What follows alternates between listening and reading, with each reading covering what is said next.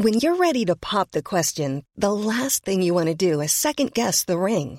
At Bluenile.com, you can design a one of a kind ring with the ease and convenience of shopping online. Choose your diamond and setting. When you find the one, you'll get it delivered right to your door. Go to Bluenile.com and use promo code LISTEN to get $50 off your purchase of $500 or more. That's code LISTEN at Bluenile.com for $50 off your purchase.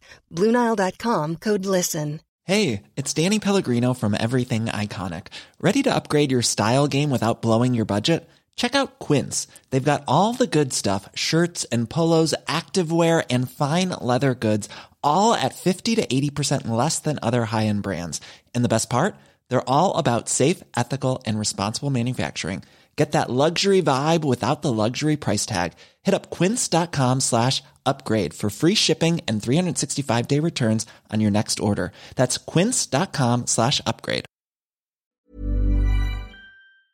This is the Cork Today replay on C103 and going through the papers before I came on air uh, today. Lots and lots of column inches of what is unfolding in Afghanistan, and many, all of the papers, not many, all of the papers, many of them front page photographs of some of the chaotic scenes that came out from the airport at uh, Kabul yesterday.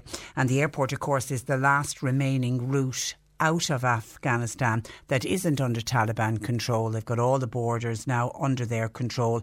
So, what happened yesterday was thousands of really terrified citizens flocked to the airport. Many of them tried to clamber aboard military flights some of them using any means possible. And I take it you've seen the film uh, footage of planes T- taking off, not trying to take off, they did actually take off, were people running along the runway beside these huge US Air Force planes. And some people clinging to the sides of the aircraft and then the plane took off with these people clinging to the side of it. And there was some video footage that I saw online yesterday. You saw the plane take off, and then within minutes, you saw at least three people fall off the side of these aircrafts, hundreds of feet up in the air, obviously falling to their death. And what really struck me when I saw that was it was a really chilling reminder of the scores of people who unfortunately realised their fate in the burning of the Twin Towers on 9 11. And remember those scenes of people jumping out the window? That's what it was reminiscent of watching people falling from these planes yesterday. But it just struck me how desperate were those people that they thought the only way out of Afghanistan was to cling to the side of an aircraft that was taking off. It was just absolutely shocking, terrifying, and saddening to watch yesterday the situation in Afghanistan. And then, of course, everybody waited for President Joe Biden to make his speech last night where he was going to explain uh, why he, this decision was made to pull out of Afghanistan. And he said yesterday that he stands squarely behind the decision to withdraw all the US forces from Afghanistan. And he said that the Afghan government's collapse was quicker than was anticipated. Joe Biden said he had been faced with a choice between sticking to a previously negotiated agreement to withdraw the US troops this year are sending back thousands more American servicemen and women back into Afghanistan for what would have been a third decade of this war. Joe Biden said he wouldn't repeat mistakes of the past and he did not regret his decision to proceed with the withdrawal. And you have to think of the amount of soldiers whose lives have been lost in Afghanistan. And I saw some of them reacting on social media yesterday saying, What was it all about? Those who did survive. I saw one, uh, a UK soldier who had lost both of his legs in Afghanistan, but he was talking about the fact that he had lost many of his friends had died in Afghanistan. And when he saw what was unfolding there, he was questioning why were we sent out there in the first place? What was it really all about? But yet, you can understand then why Joe Biden was saying, we don't want to lose any more of our servicemen and uh, women for a, a war that really what what is it achieved at the end of the day? If the Taliban are back in, will they do exactly what they had been doing uh, 20 uh, years ago? Now, more than 70 countries, including all of the European Union member states, are all have all called on all parties in Afghanistan to respect and facilitate the departure of the foreign nationals and the Afghans who want to leave. The Taliban yesterday said people should go back to their homes if they couldn't get on any, any of the flights.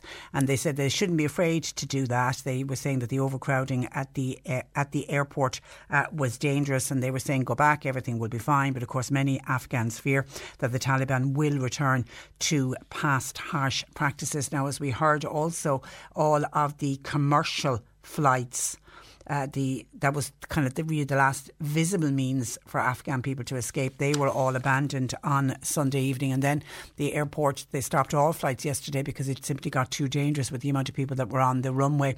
But I did see earlier this morning that military flights evacuating the diplomats and civilians from Afghanistan restarted early the, early this morning. That was after the runway at Kabul airport was cleared of the people who were there yesterday. The seemingly the number of civilians civil, civilians um, uh, thinned out. And I know the US Army have sent in extra people to try to protect the airport. So it does look like that the diplomats and some of the Afghan people, particularly those that have helped the foreign nationals and who had worked with the Americans, they certainly will, it looks like they will manage uh, to get out over the next uh, day or two.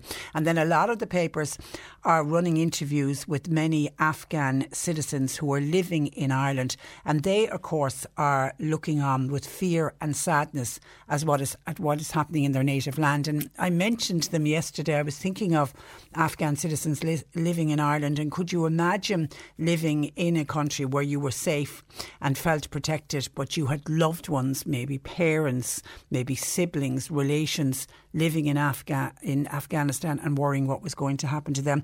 There's one young lady quoted in the papers today, Shabnam Azad. She was born actually to two Afghan asylum seekers in Iran before they got refugee status here in Ireland. She's lived in Dublin for more than 20 years. She said the Taliban taking power has set her native country back 80 years.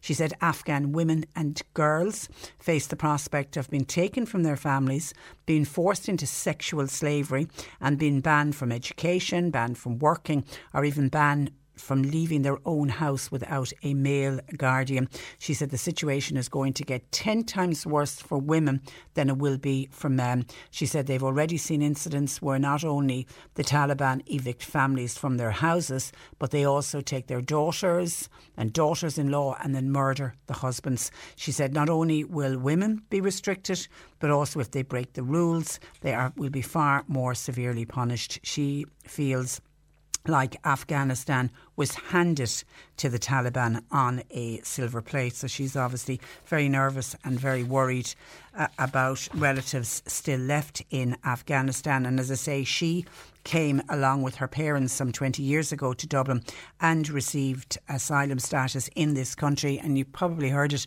on the news there with Barry. There's up to 150 Afghan refugees who are going to be offered refugee status on humanitarian basis, and it's going to be done uh, on individuals chosen by the Department of Foreign Affairs. And the 150 that will arrive will not go into direct provision on, upon their arrival here. The refugees will be brought to Ireland under the Irish Refugee Protection programme. There also, according to the Department of Justice, no question that people with a deportation order to Afghanistan who live in Ireland would actually now be uh, deported. Those deportation orders uh, will be lifted, but up to 150 Afghan refugees. Already a text in from Amy saying, uh, Is that true? Is that the actual figure? We're only going to take 150 Afghan refugees. Surely uh, a wealthy country like ours should be accepting more. Would people agree with Amy? Should we be looking to take to, to take more refugees into our country? And then we know that there's, I think it's 23 Irish citizens living in Afghanistan at the moment. Simon Coveney has been talking about them, and they are doing everything that they can to get them out of the country because there isn't commercial flights. They're looking now to other countries who are going to be sending in military planes to see if the Irish that are living in Afghanistan, uh, if we can get them out of the country safely. But there's a lady in, in the Irish Independent today by the name of Mary Ellen McGroarty. She is from County Donegal and she heads up the United Nations World Food Programme in Afghanistan. And she's one of those 23 Irish citizens that I mentioned who are currently living in Afghanistan. And she came out yesterday and said she has no intention of trying to leave Afghanistan. The reason why she fears Afghanistan is on the brink of a humanitarian catastrophe. She's been working with the UN since 1997, but she only arrived in Afghanistan last October. She said the scale and the pace of what has happened has really taken them by huge surprise. They never expected the Taliban to move as quickly as they did. But the fact that she works with the United Nations World Food Programme, she says she wants to remain. Her work now is more important than others. Now she has family, obviously, here in Donegal, in Mount Charles, which is just outside Donegal town. They're obviously hugely concerned uh, for her safety, particularly when we're watching the devastating footage that we're seeing coming out of Afghanistan. She was last home in July of last year, and she's now unsure when she'll get back to Donegal uh, to see her family. Thousands are currently trying to flee, but she said she's determined to stay. She is determined to continue her humanitarian work. She said the priority is to ensure that the world food programme and the United Nations stand with the Afghan people, as she said, at this incredibly desperate time. She said, We're committed to staying. We'll do what we have to do to be able to stay. Now, she does admit that she is extremely nervous, but she says she's a little team around her and she needs to stay there. She needs to steer uh, the ship. She says we need to give each other support, and she's hoping that they will get, get through. And she's now hopeful that in a couple of days' time, the team will be able to resume their humanitarian work because she said there is growing hunger crisis within the country. What a brave, brave uh, lady. So while our thoughts and prayers are with the people of Afghanistan, there's one of our own, Mary Ellen McGroarty. Let's keep Mary Ellen in our thoughts and prayers as well. What a brave, brave lady. Some of your thoughts coming in on the situation in Afghanistan. Ross says Joe Biden and the US of A should be held guilty of genocide for what is to come in Afghanistan. While somebody else says, Can we stop with the crocodile tears, please, over Afghanistan? All Irish people have done for the past 20 years is complain about US involvement there. Now, all the same usual suspects are out complaining because the US have decided to pull out of Afghanistan. Ireland hasn't lift, lifted a finger to help the Afghani people in the past 20 years. John in Carrigaline says, Patricia, Simon Coveney saying that we are allowing 150 refugees into this country. Isn't he a great man for allowing 150 refugees? We have no housing crisis in this country sure. John being sarcastic. Wouldn't it be more in his line? To look after the people on the streets of Cork. 150 refugees will need 150 homes. What about the paddies? Says John in Carrigaline. Jim says, Hi Patricia, such a sad, sad photograph seeing the Afghanis clinging to the side of an aeroplane. But it all seems to be men, and it's the poor women who will be left behind. And the Taliban are said to be picking out some of these women and young girls as sex slaves, which is absolutely awful. How can all all of this be uh, stopped. Thanks for that, uh, Jim, and some of your calls into John Paul, Dennis and Ballincollig. Everybody was giving out about the Americans using Shannon Airport as their base to refuel as they flew to the Middle East. Many of those were going to Afghanistan. Now that the US is pulling out, people are not happy. What do they want? The US needed a base to refuel in and gather in Europe, and Shannon happened to be the base that they selected. Now people feel that they should stay within Afghanistan, and they'll be the same people who will not be wanting them to stop in Shannon. I just give up with people these days. No matter what happens, you can't please them. I really do feel for all those in Afghanistan. It's just awful, and it's dreadful to think that this could be going on in 2021. John in Mallow says, While I do really feel for those on the ground and the innocent people in Afghanistan. Can Ireland, as a nation, really afford to take more people into this country? We can't house our own. Our health service is in crisis. So, can we really afford to bring more people in? The last thing we want to do is lock them away in direct provision centres, but saying that they'd probably be safer in direct provision than they would be in Afghanistan at the moment. Well, that's the one thing that they've come out.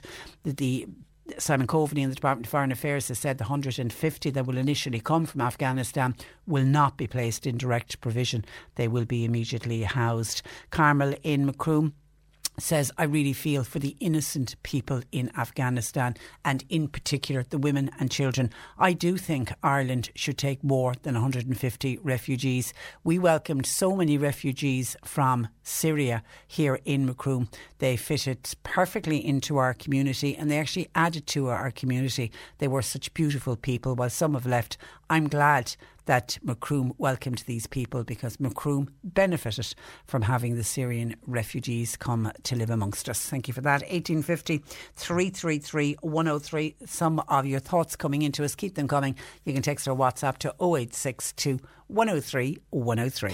Cork today on C103. With Sean Cusack Insurance's Kinsale, now part of McCarthy Insurance Group. They don't just talk the talk, they walk the walk. CMIG.ie. Over a hundred people from different groups across Cork City and County held a protest in the city to highlight that stage schools are still waiting to reopen following COVID restrictions. Joining me from Centre Stage School, who took part in the protest uh, yesterday, is uh, Aideen McAuliffe. Good morning to you, Aideen.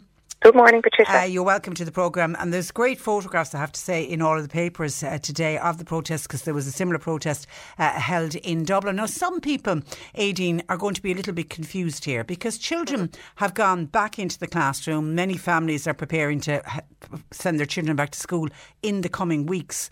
And yet, all of the dance classes, the drama classes, schools like your own Centre Stage uh, School, have not reopened. Have you any understanding why and what is the difference? Well, that that is the, the question that we're all battling with at the moment. Um, so, yes, yesterday we took to the streets, um, both in Leinster House and outside the Cork Opera House, to uh, simply get acknowledgement from the government. Um, we, our national body, which is the Performing Arts Educators of Ireland, Uh, had requested an official statement from government the week of the 2nd of August to give clear guidelines on how stage schools, such as ours, ours, could reopen in September, but to which we received absolutely no reply or acknowledgement. So our sector has just been completely forgotten about with government, which is just so insulting to these nearly 250,000 students and their teachers around the country who just invest so much of their lives to nurturing this rich culture of music and dance, which we are so proud of within our small country. Young people, Aideen, are back playing sports. Many of them are back playing contact uh, sports. But not all children are sporty. So classes like the classes you offer are really their lifeline. Yes, I mean, that is. And as happy as we are to see all of the children back on the pitches, it just saddens and insults us actually so much to think that the government could neglect so many of the children in the country who love to pick up a guitar or put on a pair of ballet shoes or simply just come in to a studio where they have been going perhaps since they're three and four years old and now all of a sudden they can see their siblings heading off to the local GAA pitch but they aren't allowed to go back into their dance classes which are obviously naturally uh, socially distanced as, as a form of exercise already because they all need their own space and they're all supervised by industry professionals so it is very confusing both for the teachers and for the students and their parents trying to explain this to children who have been so ignored and forgotten about in the last 17 months. So we were first to close in March 2020 and now we look like we, we don't know how we're going to reopen again in September. Okay, I know we had a reporter down outside the Opera House and uh, one of the people protesting was actually one of your own uh, students, uh, Sinead uh, Cronin from Mallow. Let's just hear what Sinead had to say yesterday. It's been a really tough year for all of us. Um, we spent the year on Zoom, and I don't know who's ever tried doing dance classes on Zoom, but it is not fun. I also did Leaving Cert, so um, that as well was really tough for me, and especially because dance is my outlet to go in and leave all my stress away. And when we couldn't even dance, then that was another stress to put on. Um, so yeah, it was really tough. I don't think it's fair when other things can go back to a bit more normal and we still don't know what's happening. I've been um, in centre stage since I was about four, so it's a big, big part of me. Um, and yeah, it's been it's been a really really tough year. We have such a close um, bond, and especially because throughout the year we have so many competitions and shows and stuff. So like I haven't we haven't done a show since two years ago. Um, and a big tradition for us is to celebrate our last show because obviously I've been there for so long and now I couldn't get that. We didn't get that show. We didn't get that last show of all of us together. Our graduation was on Zoom, so that was really sad. So yeah, uh, that uh, that's really heartbreaking for poor Sinead. But I think you know her comment about she was doing her her leaving cert, and of course children who are sporty will say, you know, if they can get out and you know play a game of camogie, play a game of hurling, or get out and run, that relieves stress. But we forget that you, the dance classes are as important. Yes, absolutely. Uh, so many of them have such uh, amazing friendships and get on so well with their teachers, and they have a set time, you know, for years. You know, come to ballet on on a Thursday or go to singing on a Wednesday. It's part of their routine, and we all know just how important routine is to children. Um, but yes, the, just seems that their confidence and social skills and even the mental health of so many of our students um, when we even when we, we got to open for three weeks last September and we saw them when we saw them actually in, in face to face in the flesh we could not get over the difference. Like their eye contact with both teachers and with each other or the child who always had their hand up front and centre that was a child that perhaps you know had, had, had shifted back to the back of the class. Now it was just incredible. So God that's heartbreaking it is it is it is heartbreaking Patricia and to think we know thankfully we did get to go outdoors since the end of April, um, and we were lucky here uh, in Centre Stage we had an outdoor area where we could put up a marquee and you know run in between the showers. But and so we did get to see them face to face, but not every school has that facility, and particularly those in the cities. Um, and believe it or not, there's in around 50 schools such as ours in around the Cork and North Cork area. So that's an awful lot of students an awful lot of families who are watching these students just shrink back into themselves, who were once really confident kids who could stand in the middle of a classroom, even just to give a presentation or, you know, put their hand up to tell something to the teacher. But they're just simply not doing that anymore.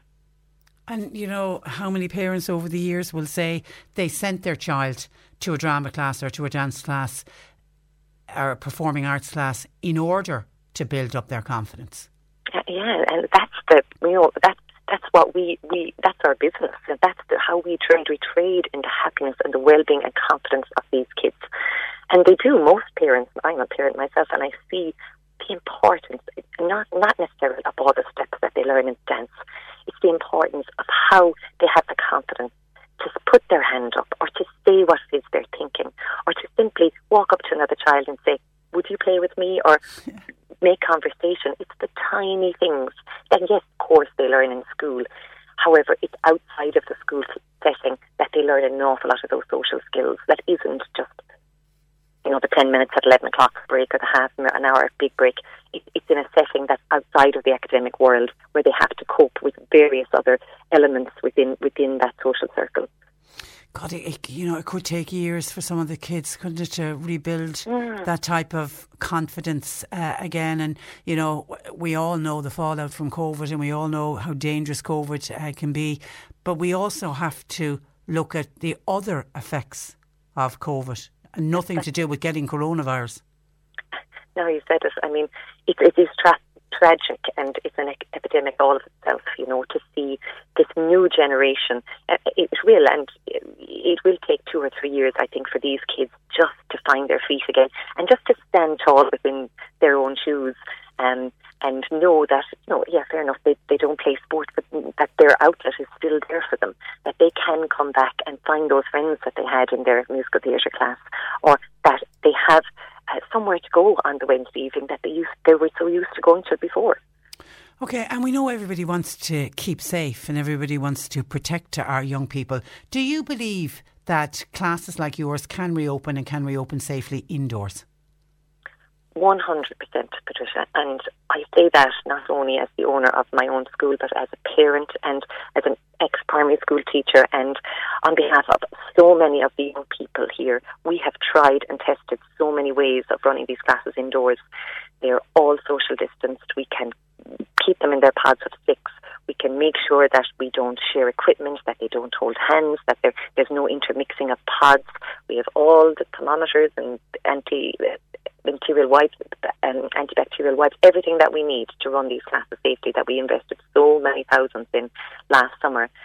But we simply have no answer from government as to how we can open the doors again or when we can open the doors. Not necessarily how, but when we can open the doors. There's no time frame or guidelines to allow us to do so. Now, there seems to be wonderful guidelines for hospitality and retail, which is obviously a major part of our exchequer, but it just seems to be that the little bit that our small sector reven- or generates isn't enough for revenue to be acknowledged. See, I'm still scratching my head. I can't understand why the same guidelines that they have in place for a classroom setting, which I take it in many cases will have many more children inside in one room than a dance class or a singing class or an acting class would have. But I still can't understand why the same guidelines can't be used for both. Yes, it's so confusing and frustrating, Patricia, for, for, for all of us. And we've been so patient, and we're, re- we're obviously getting back to schools, the education, and getting back into their local primary and secondary schools is, is predominantly a, a must. But now we have waited long enough, and we feel if they can get them back to school safely, we can surely do the same in a smaller group setting of 12 and 15, whatever it is the number they want us to put into, this, into each class, we will do so gladly. However, just please acknowledge the fact that we have no guidelines and no timeline in order to reopen in September, October, whenever. We, we just need to be acknowledged and somehow being give, please give us and these children a chance to get back in and prove to them that we can do so safely. Is there also a danger, Aideen, that some of the schools within your industry may not be able to reopen? That they fin- financially they'll just have collapsed? Yeah, and, and this is another fallout from from COVID. There are, I, I know, two or three in the area already in, in, in the city that they, they, they've just decided we can't do it anymore. It's we, we, we, we, have lost so much revenue in the last 17 months. And yes, we had support from government, but they just scraped the scratch the surface of all the overheads. We all have rent to pay the whole way throughout. We um, tried to keep, tried to reopen last September, and a lot of them have said, "No, I can't. I can't keep going." They had mortgages to pay, bills to pay. They had their own families, so some of them went back to retrain and other forms of, of business, went back to college. Um, and they've now gone from the industry. I've lost two or three staff members this September because they just simply couldn't ride it out. Um, and yes, schools will will certainly not be there if unless if, if unless the government allow us to open up sooner rather than later. Okay, Kathleen, one of our listeners said it's mind boggling to think that gyms were allowed to reopen, but mm. not the performing arts studios, which again just doesn't make any sense. It really and and you're saying to me, Aideen, you have no indication from the government of Nothing. when no. Patricia. And oh. we, we had a very official statement went into them the week of the 2nd of August and asked them to get back to us by the 5th of August because obviously we would have to plan our classes and our teachers. I mean, teachers don't know if they have work uh, come the 6th of September. And um, nothing, no acknowledgement, not even acknowledgement to say that they got the letter. They totally ignored us. So hence we, we, we had to take to the streets yesterday and um, hopefully it will create some noise and we're asking for some kind of a, decision to be made for our schools, hopefully by the end of this week or if not by the middle of next week. So unfair, so unfair. Okay, we'll uh, keep in contact with this, uh, Aideen. Uh, in the meantime, thank you for that, and we really do hope that everybody at Centre Stage School and all of those other uh, performing arts uh, classes will be back up and running sooner rather than later. Thanks for joining us. Much appreciated. Thank you. Good morning to you, Aideen McAuliffe there of Centre Stage School in Mallow. 1850 333 103. Cork today on C103. With Sean Cusack Insurance's Kinsale, now part of McCarthy Insurance Group. For motor, home, business, farm, life, and health insurance, cmig.ie. C103's Irish Sunday is the big show on your radio. Sunday mornings from 10. Four hours of all-time favourites from Cliona Hagan to Mike Denver Susan McCann to Derek Ryan. and Daniel O'Donnell to Nathan Carter. It's Cork's greatest hits, guaranteed. And everyone is Irish. Join us Sunday mornings from 10 a.m. with Leaders Menswear, North Main Street, long running supporters of men's clothing and GAA. Leadersmenswear.ie Irish Sunday. on C103. Get weekly news, event updates, and community information from across Cork with our regional reports on c103.ie. From Bantry to Buttevant to Mallow to Dunmanway and every area in between, we've got it covered. To listen, go to c103.ie and click regional reports or download the C103 app and click podcasts. Regional reports only on C103. Cork today on C103. Call Patricia with your comment. 1850 333 103. Now, with traffic levels increasing on our streets as society reopens, Labour Party councillor John Marr is calling for the introduction of free travel in Cork. To find out more, councillor John Marr joins me. Good morning to you, John. Good morning, Mr. Charlotte. I'm very well, thank you. No, I take it you're not suggesting free travel for all. Is it certain sectors of society you'd like to offer free travel to? Yeah, Patricia, well, I suppose what, what, what we're doing is that we're asking to trial um, in Cork uh, for free travel for students. And I suppose where this comes from is that, uh, number one, I suppose we know or we know that the challenges are ahead of us with regards to the climate. And, and when we see what happened last week in Cork City, when you've 350,000 spent on robot trees, you know, whatever you want to call them, um, I, I just feel that there's better ways to improve the air quality. Um, and I suppose if we can get uh, cars in particular, we'd say go, go going to school and students, um, and if we give them free transport as an option, we think that's a, a practical way of, of bettering the air quality. Um, and I suppose so. What we're saying at the start is to trial it a student, um, both in second level, um, see how that goes, see the capabilities, and, and see how the stakeholders, um, you know, see how they can manage it. You know, because we're, we're aware that there's going to be, um, there are going to be, uh, we'd say, headaches regards the service providers. But if we're really serious about getting cars off the road, then we need to provide options. Um, and I think by uh, I think the generation, uh, the young people uh, that generation, they understand the climate crisis, and I think that we can we can get a culture going, and that they do become reliant on public transport if we provide it and if it's if it's readily available. So that's that's it. It's a trial. We think it's a positive thing, um, and obviously with trials you get data back, and then you can make a decision. Uh, from that, whether it's a good idea, it's a bad idea, how much it's going to cost, um, but we just feel with the with the current uh, the climate challenges, we're trying to uh, we're trying to improve the air quality. Um, yet we still have cars in abundance, and we're still overly reliant on cars. So we feel that this is a, it's a change in mindset, and we feel that by giving it a trial, it would give us the data back. It would give us you know solid figures, and we could make a decision from then uh, where we'd go. Yeah, and anyone who you know uses the roads in the morning, or if you need to commute to work, everybody knows uh, the frustration when the kids go back to school and all the parents are suddenly back out on the uh, school run. Do you believe a lot of parents would would be happy with this and, and be delighted to see their kids jump on the bus? And look, it's, I suppose it's like any proposal or any idea. You're never going to get everybody on board, but I think there would be a large majority. You know, I think that there would be enough people that it would help them, and that it would uh, that that I think they'd buy into it. And, you know, it's not going to be for everyone, but you know that's with everything.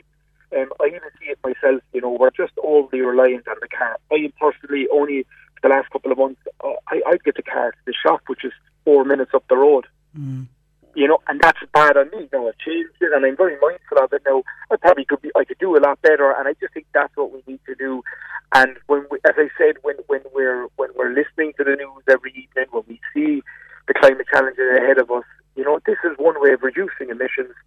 Um, and as well, like I mean, you know, I suppose if we're talking about costs, because this has been thrown at me over the couple of days, and, and, and again, I've been working with my colleague Peter Horgan, and we, we're trashing it out. And yeah, nothing's perfect at the start. Um, but what we're suggesting is that if we keep going the way we're going, um, we're going to receive massive fines for not reaching our our, our targets that we set out. Um, and so it could it could pay us in the long run to invest in this now. But but do you have any idea on how much it would cost? No, we, we're we're currently the party are currently working on it. We've written to the minister, we've written to the NTA, um, and the party are currently working on costings uh, for our budget submission in in, in, in, in October. Um, so, like as I said, it's a very it's a very early stage. It's a new idea. It's thinking about something different, and like people look at you like you know, sometimes I watch a bus and it delivers a service and it could be empty. There could be four in it. I mean, you know, now not in all places, but you know, where we do have public transport, sometimes it's not being used to its full capacity. You know, leave COVID aside because I understand COVID has brought restrictions in, but outside of COVID, there's times when the bus, like, so we're paying for that bus anyway. Mm. That bus is making the journey. That train is making the journey, and I suppose this is part of a wider project as well, where we where where, where we improve um, our cycling infrastructure.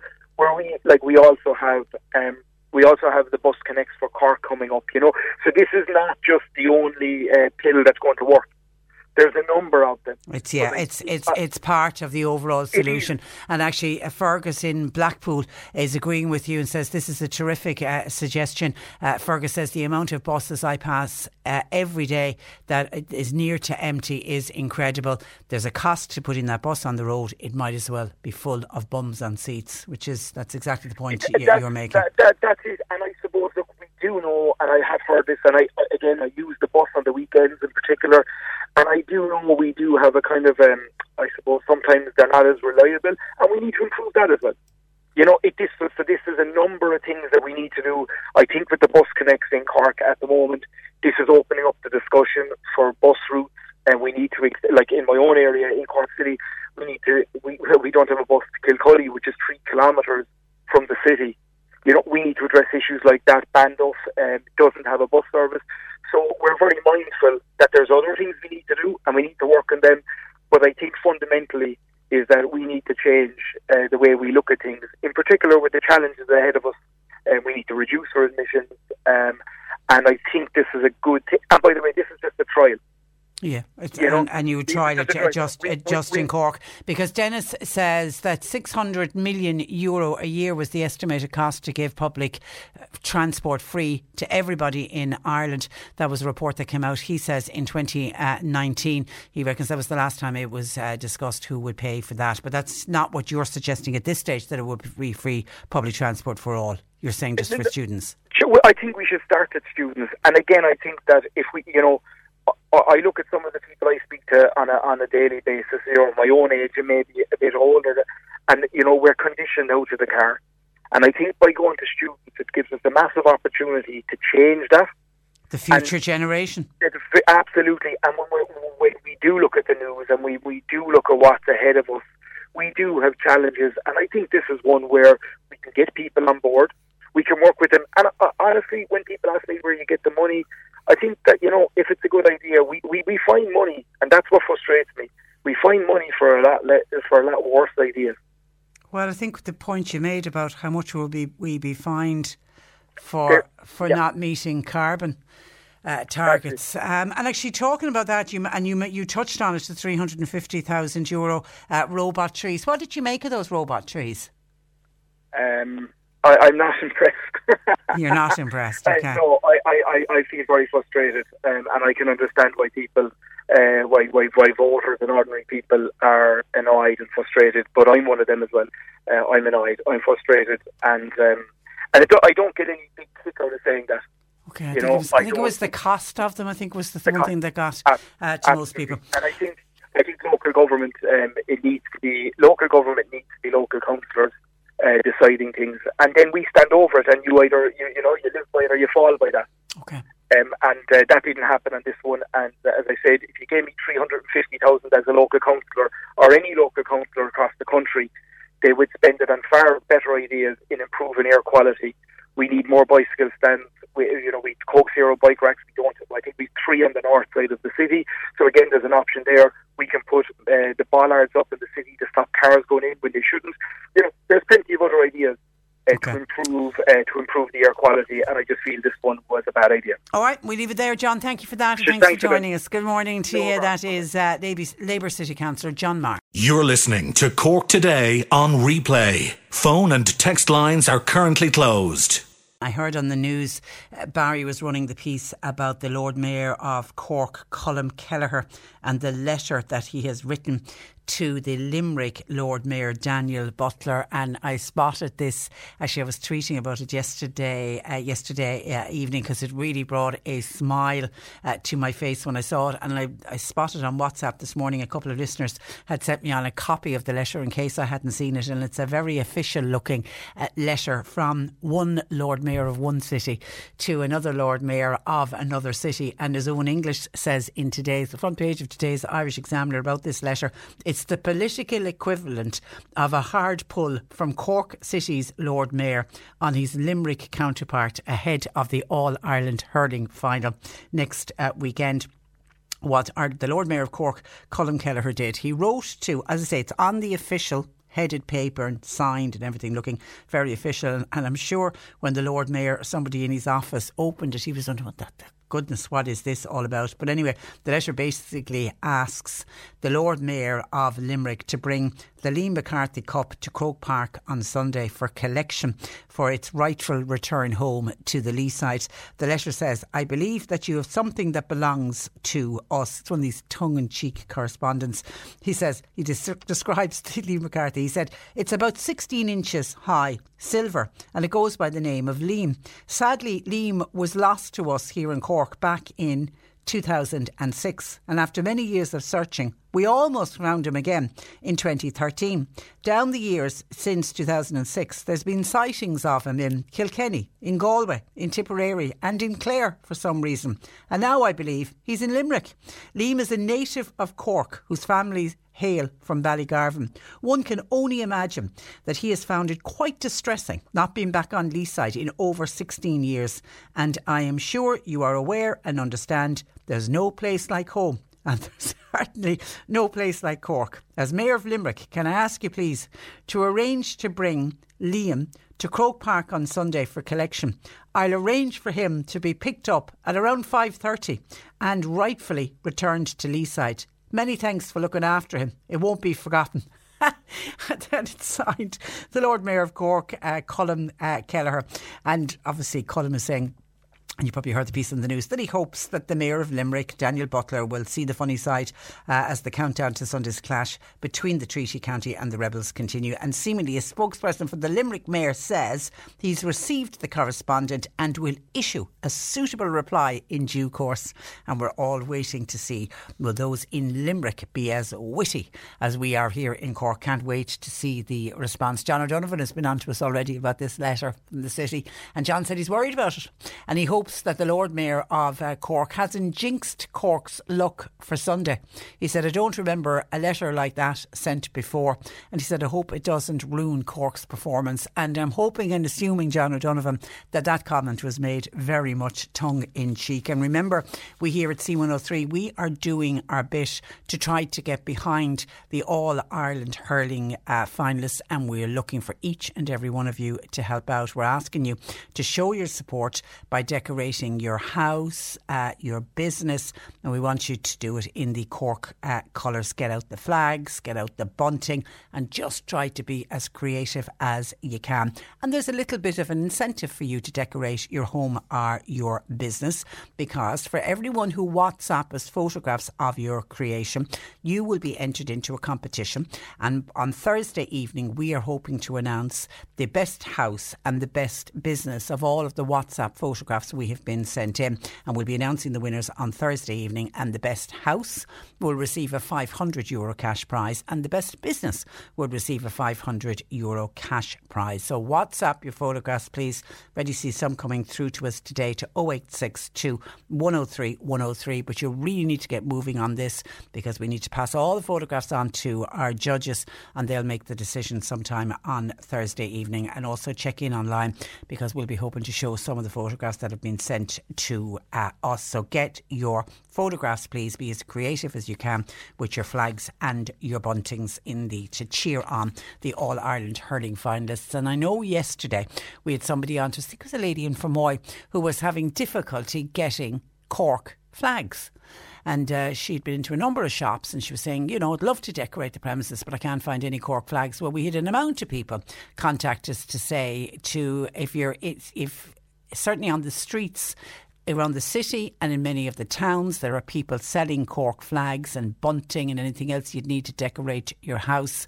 And Maureen in Mayfield was on to us to say there's a woman selling Cork flags and bunting. She's outside the post office in Mayfield. So there's loads of opportunities for people if you don't already have your Cork flags in which to decorate your premises. But once your house, your business is decorated, get the photographs into us, please. WhatsApp 0862 103 103. And I also want to respond to a text that we got in yesterday to do with uh, wiser bins and the collection of wiser bins in Dunmanway. There seemed to have been some sort of an issue around the collection of bins. I don't know if this was in the entire town of Dunmanway or just in certain areas of Dunmanway. But we had a listener yesterday was very, very frustrated in her text to us uh, saying that they put the bins out and they got a text to say put it out on a different day and they did put it out on a different day and then they got another text and the bins just hadn't been collected and she was really, really annoyed uh, about it.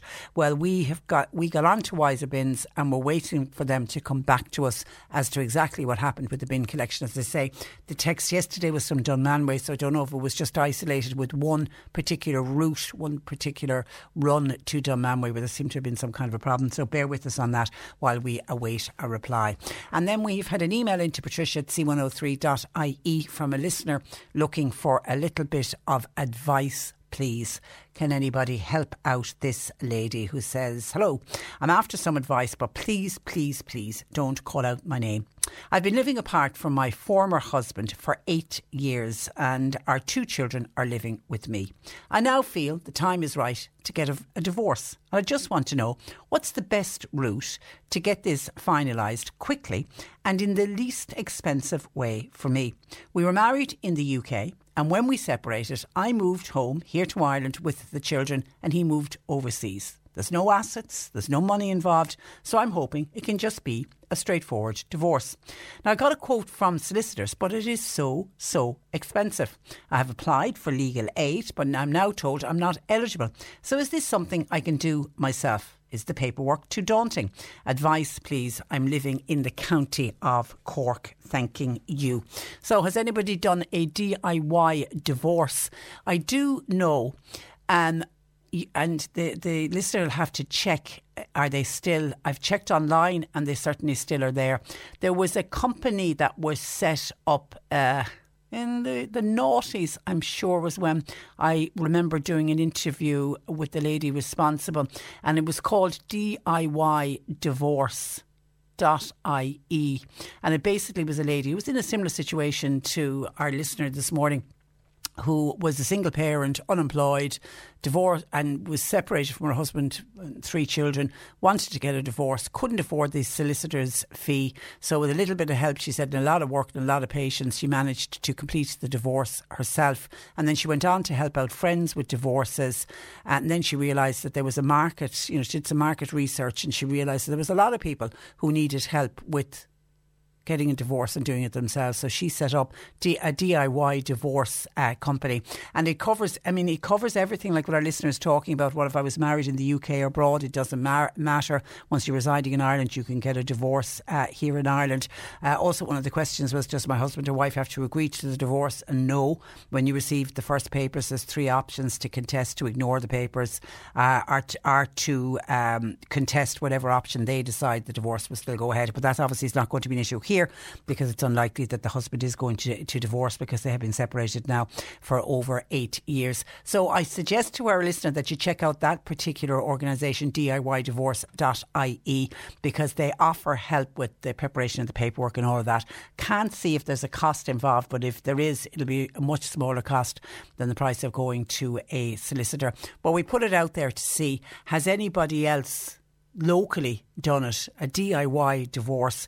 Was the paperwork very daunting? Where did you go to get advice uh, on it, and how long did it actually take? And as I say, this is for somebody living in the county. If anybody can offer advice, please help us. 1850 333 103. Text or WhatsApp 0862 103 103. C103 Jobs. A dispatch coordinator is wanted for the Donkey Sanctuary in Liscarroll, while a bus driver is wanted for the Newmarket Abbeyfeale areas. Housekeeping assistant wanted, that's for Araglin Nursing Home in Boherbue. And a caretaker, stroke groundskeeper, stroke environmental worker, this is under a CE scheme, is wanted for Blarney Inniscarra uh, areas. You'll find all the details and more job opportunities by going online now. Just go to c103.ie forward slash jobs for more. This is C103. Cork today on C103. With Sean Cusack Insurance's Kinsale, now part of McCarthy Insurance Group. They don't just talk the talk, they walk the walk. CMIG.ie. It's hard to believe, but one in five mums have been harassed for breastfeeding in public. It's according to a report by women's health brand Elvie. My next guest has also experienced negative remarks while attempting to breastfeed her son at a GAA match in Newbridge in County Kildare. Isolt Mangan is originally from Fermoy but now lives in Mayo. And Isolt joins me. Good morning to you, Isolt. Good morning. How are you? I'm very, yeah, I'm very well, thank you. Now, I suppose the background here. What match were you attending? When did this actually happen to you? Oh, this is going back now. Um, I suppose with COVID and everything else, obviously with football matches, it's nearly three years ago at this stage. Three years um, ago. Okay, outline yeah. what happened. Uh, so we had travelled from Mayo up to the match with all of our kids. We'd be avid Mayo set fans in this house that wouldn't have missed the match very lightly. So I had my son, who would have been about three months old at the time. Um, we'd stop a few times on the journey up to feed him or whatever else, and I usually would feed in the car and then go into a match and hope that he wouldn't wake. usually wouldn't. We had great ear defenders for him. Um, this particular day, he'd fed that off and going off that he slept when we arrived. It was like kids were anxious to get into the grounds, and I was anxious to get in in case he was going to wake, and that I'd get to feed him before the match before anyone else could see me. Um, so we headed off down. It was quite a walk from the car park, actually, at the stadium at the time. And of course, surely, as soon as we arrived, he woke up and wanted feeding. Um, at the time, I'd say there was eight people in the grounds. We were literally one of the first people in. Now, the grounds there have very few seats. It's mainly standing, kind of, you know, the concrete kind of steps that you stand on. Yeah. Um, so I said, okay, look, the seats are obviously going to be for ticket holders with a different ticket maybe to us, even though it actually wasn't. It was actually anyone with a ticket could have sat anywhere really, but they did have them kind of reserved for people. Um, so I said, look, there's no one here. I'll sit up there. I'll sit down for five minutes. I'll feed him and I'll come back down. That was grand. As I was heading up, when the stewards came over, he said, no, you can't go up there. Uh, they're kept. I was like, oh, is it okay if I just sit there for five minutes? I just want to feed the baby and I'll go straight back down again before anyone even comes in. And he was like, what do you mean you want to feed the baby? I said, I, I need to feed the baby. The baby's crying and I'm, I'm, I'm breastfeeding. I need someone with a back on it to sit down. no, you can't do that here. And I was like, oh, well, like, I'd be out of the seat before anyone comes. He's like, no, you can't do that in here at all. That belongs in the toilet. And I was like, oh. You, you, you can't do that in here. Yeah. That yeah, belongs. That belongs in the toilet, were his exact words. And I, I literally stood over to me for real. I kind of was kind of shook. And of course, you know, when you've just had a baby and he's crying and you get something like that, I think I burst tears time as well.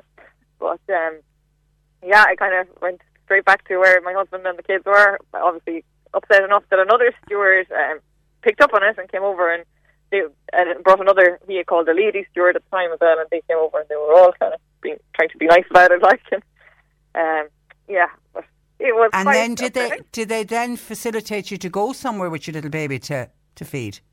I at that stage wanted to die. I just wanted to sit down beside my husband and the kids, and I wanted to feed him where no one else would see. Like obviously, like literally eight or nine or ten other people that were there. They at this stage were all looking at what was going on. I know, I know, and and and after a baby, your hormones are all over the place, and you're you know you can be upset. You, the smallest thing can make you upset. Even though I don't class this as the smallest of things, it's it ju- it just seems unreal that anyone can come out with a statement like you can't do that, as if it's something very unnatural and almost illegal. Yeah, absolutely. And I suppose for me, I wasn't the most confident person of feeding in public in the first place. I mean, we'd been to many matches. I would never have fed at a match. We'd always been beforehand, and we would always been so lucky to sleep through matches. I mean, literally, we were blessed. But if he had woken up, I would probably have left the match to go out to. Like, but um, and I think because it was so empty, I was like, okay, I'm, I'm, I'm brave enough. I can do this. Like, you know, I have my wrap, my cover, and no one's going to see anything anyway. like, I'll do this. And you know, we're a long way from home, and we were really looking forward to the game. But yeah, it was quite uh, disturbing at the time. Um, I didn't really ever try to feed in public again after it. To be Did, honest. you, did it actually knock your confidence that much? Oh, absolutely. But I, I suppose I was kind of, as I said, look, I wasn't one that had the confidence first place really either anyway, and I do find it more comfortable sitting in my own car. I know, I know, but isn't isn't that what's wrong? We need more women to breastfeed in public to oh, make it be Oh, yeah. the most natural thing in the world because it is a very natural thing to do. Yeah, it is. And like when your baby's hungry, your baby's hungry. You know, no one asks you to go and eat your dinner in the toilet. And, you know, Yeah, and asking to feed a baby in a public toilet surely should never be an option. No, it shouldn't. And if you saw the public toilets there, I mean, I, I was just going to ask you what condition were they in? They were yeah, yeah, yeah. I, I mentioned earlier on when I was teeing up what was coming on the uh, the program. I mentioned that you were going to be joining us on this topic, and I referenced the fact that about three years ago I was actually in Australia for Christmas, and we were there to see my sister in law who had just had a baby. She was um, about the baby was Emily was about a month old at the time, so we were out and about the whole time. And Australia have huge proportion of people who breastfeed. It, it, they- they would almost look at you funny if you pulled out a bottle, I think, to feed a newborn baby. It's just such a natural thing to do. And everywhere you go, like we were, like everywhere we went, every restaurant we went into, if we stopped for a cup of coffee, no matter where we were, Maria, my sister in law, was able to very discreetly breastfeed. It's, you know, it's not that you do it, as I said earlier, you're not flashing your boob for everyone to see. yeah, no, But it's most very people dis- that feed, you're conscious of not flashing anything. Like, But I was I was looking up yesterday. You know, we're still one of the lowest countries in the world for breastfeeding, and I think when you hear stories like yours, I think that's one of the reasons why. Yeah, I suppose it is. And as you say, like if you see it all the time in Australia, you don't see it all the time here. Like it's not been normalised, for want of a better word.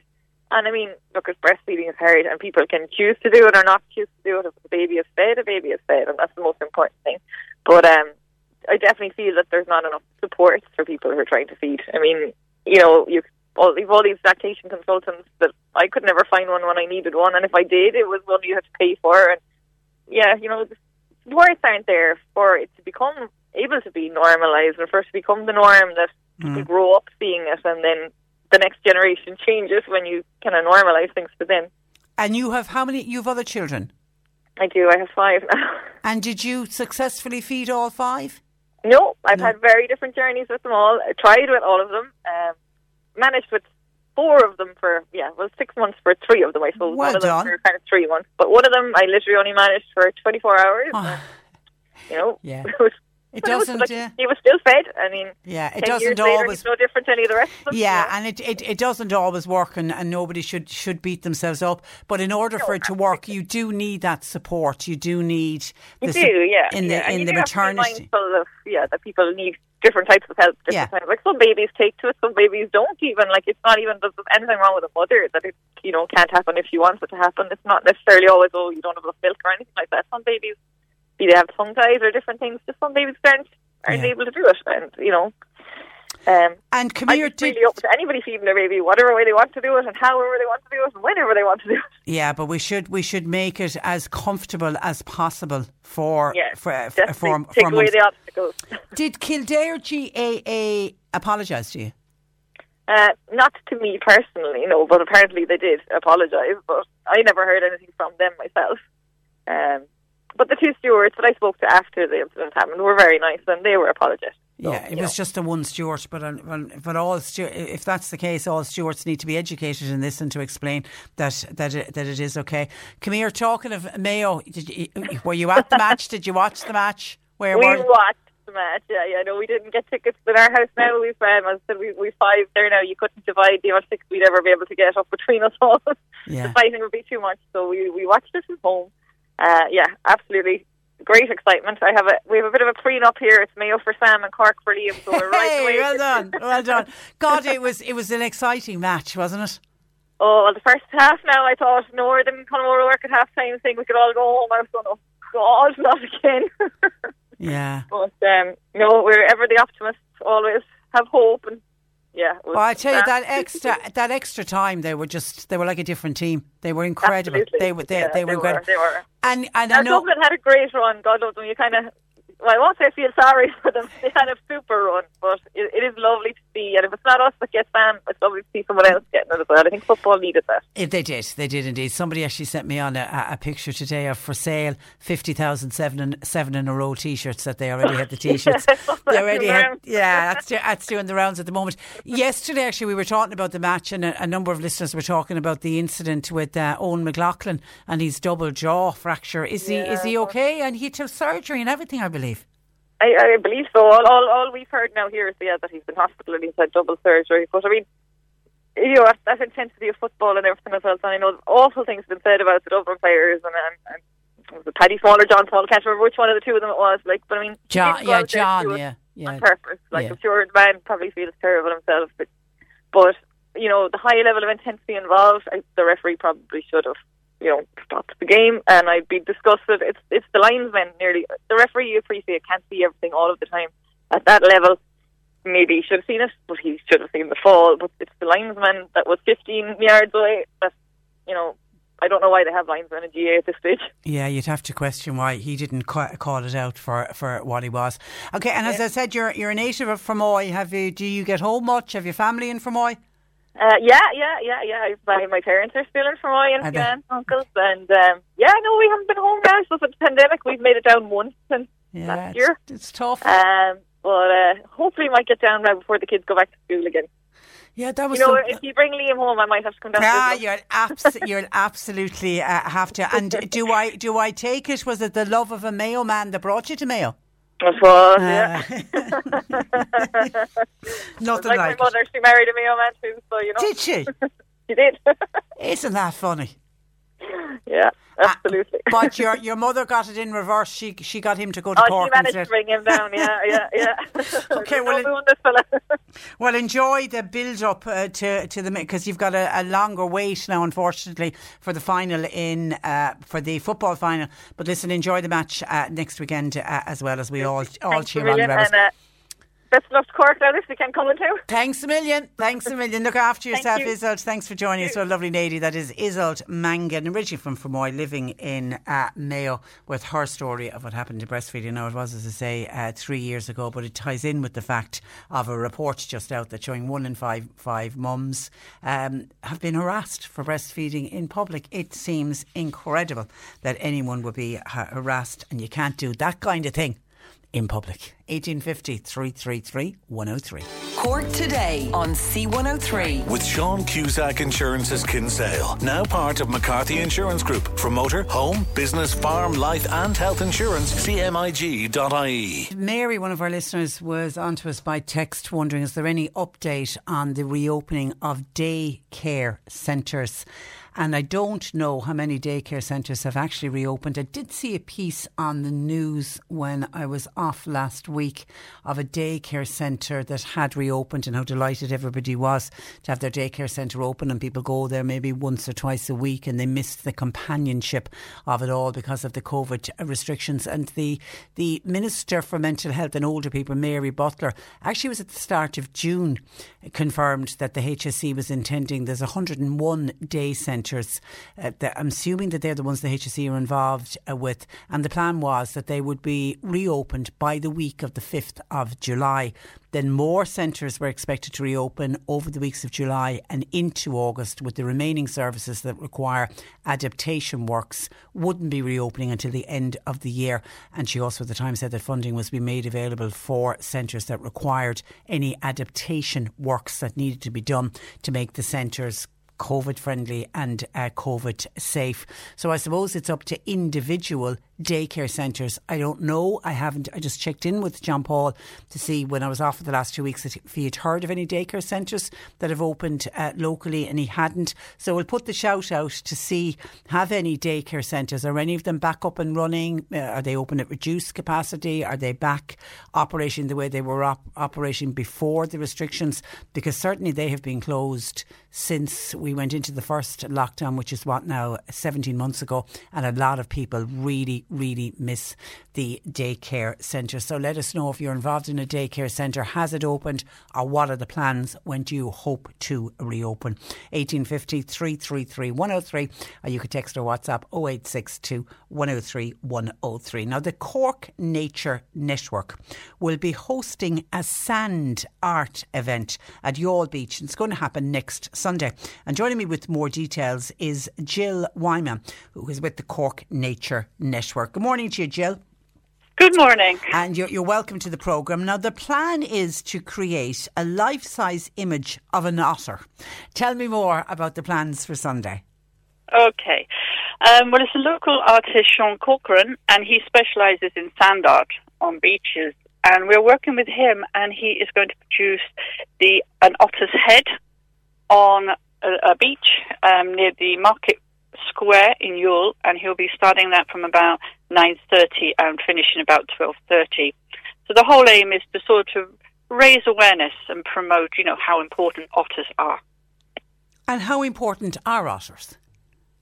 Well, they're very important um, because, I mean, Ireland is one of the key strongholds for, otter, for otters in Europe. I mean, the specific otter species we have is called the Euro, Eurasian otter. And in many European countries, it's quite scarce, but we have quite a good population. So it's very, very important to actually keep them and maintain them, you know, because they are under so much pressure with pollution and habitat loss and things like that. So, you know, what we have, we need to keep. Yeah, yeah. And have you many otters living in the Youghal area? Um, we don't really know. Um, there was a very famous otter just before Christmas last year called Ollie. um, and I think a lot of people would know about Ollie. He was quite a character. He used to wander all around the town, but unfortunately he got run over, which ah. a lot of ah. otters can do. Now, there are a few more otters reportings around Youghal, but basically they are around most of the coast and most of our urban centres. You will see signs of otter, well, you're very likely to. And the, I know there was the Cork Otter Project that was began in 2015. Yes, it's an otter project we run that, um, and basically we are doing a lot of surveying. So at the moment we have a project going on in Cork Harbour and in the city. Um, we have someone going out looking, and you find out about otters as you look for their spraints, which is their feces, basically. Okay and then you can see where where they are because they will have certain places where they were sprained. But we're also looking at doing DNA analysis so that we can find out, you know, how many individuals there are. You know, so it will give us a better picture mm. of what's happening in the area. And on top of that, we're also looking at putting in otter trails. Now, now what's what's an otter trail? Okay, well, it's it's a walk, and it'll have different signs along, and people can do the walk get out, enjoy the fresh air, but at the same time learn about otters as well as they're going along the route. So we have one in Cork City that um, we started, I think it was just over two years ago, and that's doing very well.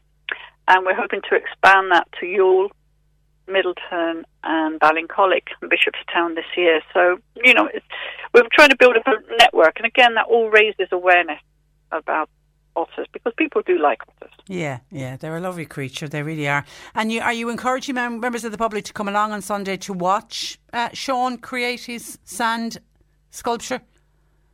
They can either come along, um, obviously with COVID restrictions, you know, socially yeah. distancing, or they can. We will be um, videoing it or parts of it, and we'll be putting it up on our Facebook page and our social media pages, so people can see either way.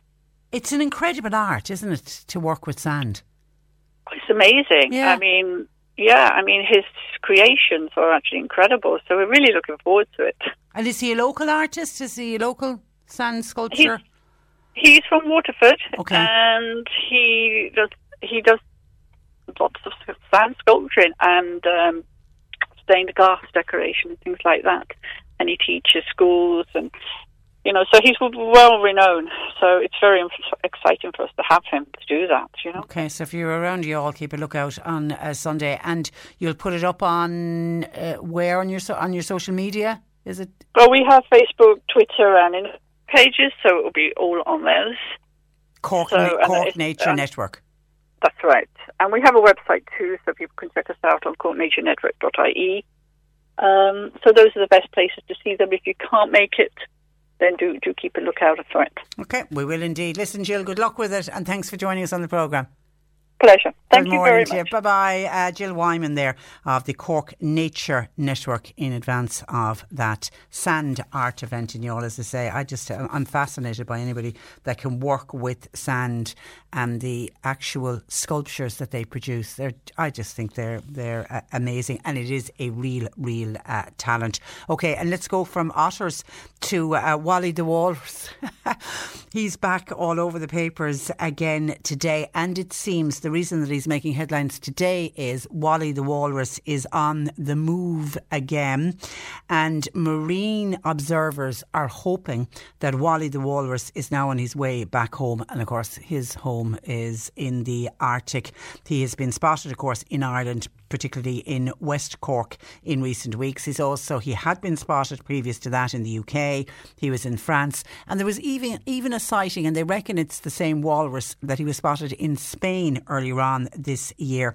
And it's this growing phenomena of Arctic mammals leaving their habitat and then arriving in Ireland that is causing the real major concern to marine observers. And Emer McGovern is the founder of the Ocean Research and Conservation Association of Ireland. They're known as ORCA. She's speaking in the papers today and she described the data about these Arctic mammals as really, really uh, shocking. Orca Ireland developed an app where people, if you spot a marine mammal, things like sharks and dolphins, or in this case, a walrus, people were asked, are asked to take a picture and then record the GPS uh, location. And it's through that, it's called citizen science uh, crowdsourcing. They're looking at that data and they're starting to see more of these Arctic species showing up here in Ireland. And they shouldn't be showing up here in Ireland. And that's where the real worry uh, is.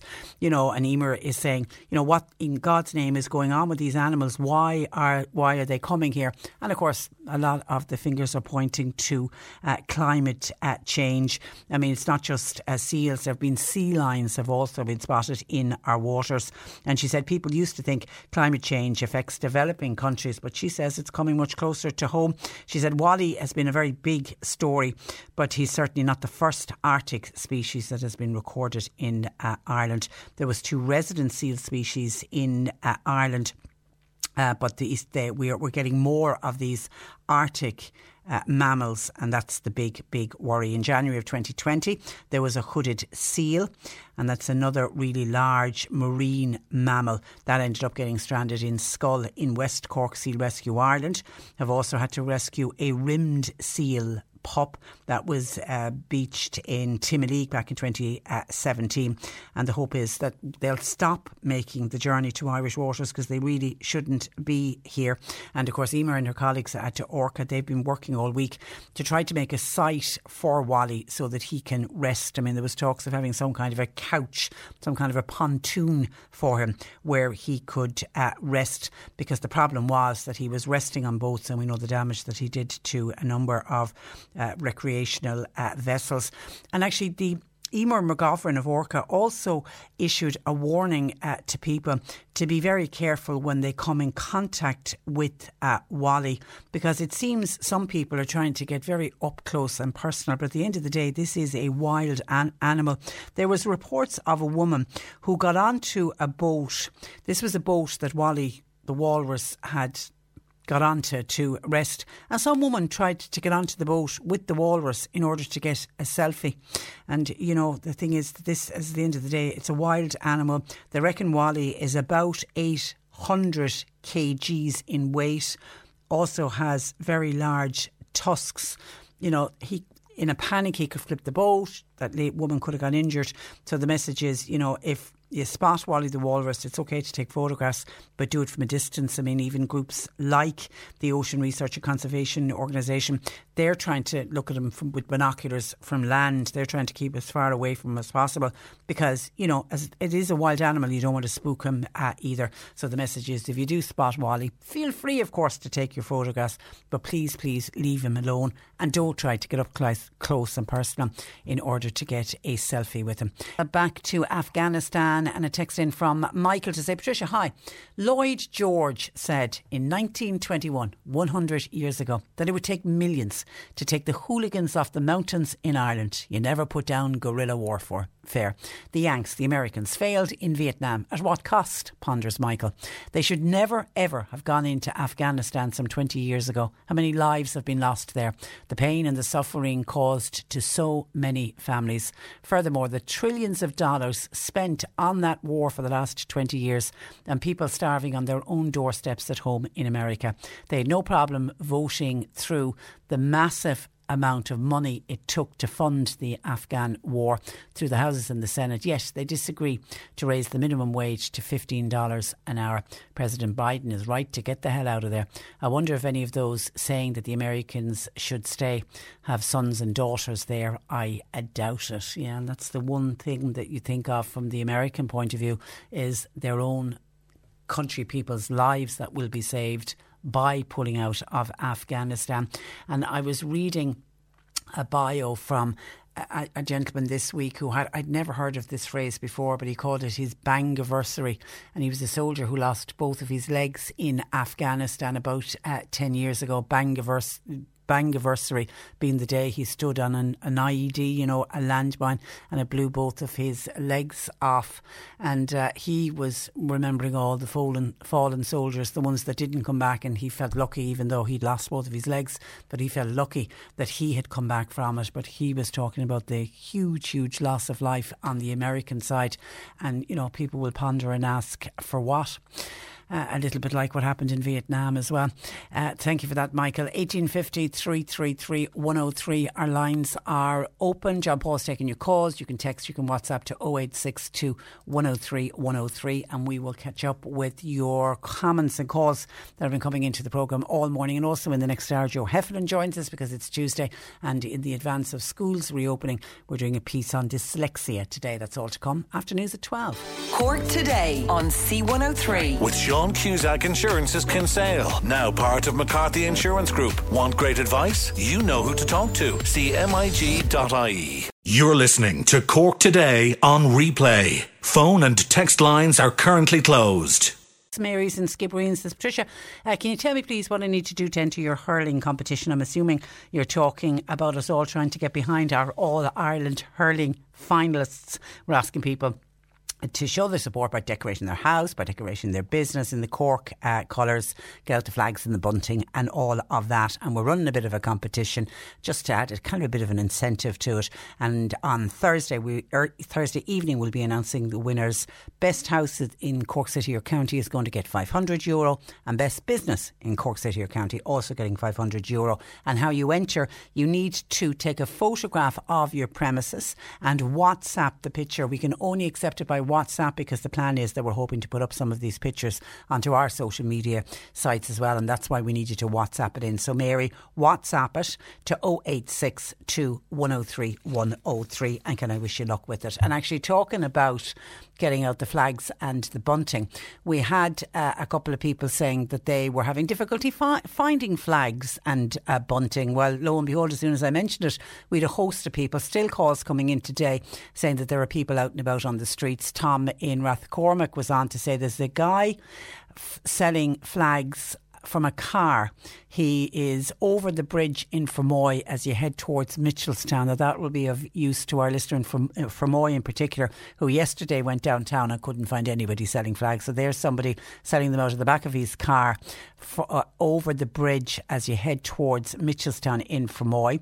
And someone else was on to say there's a guy selling flags at O'Brien Street in Kanturk. And I certainly spotted a gentleman selling flags uh, yesterday again on Main Street in Mallow. And he had a whole host of buntings and different uh, flags. And then Pat says that he saw a man who was selling flags in Charleville just trying to make a few bob. And, he, and Pat says, lo and behold, along comes one of our brave blue shirts, took his name and told him to go.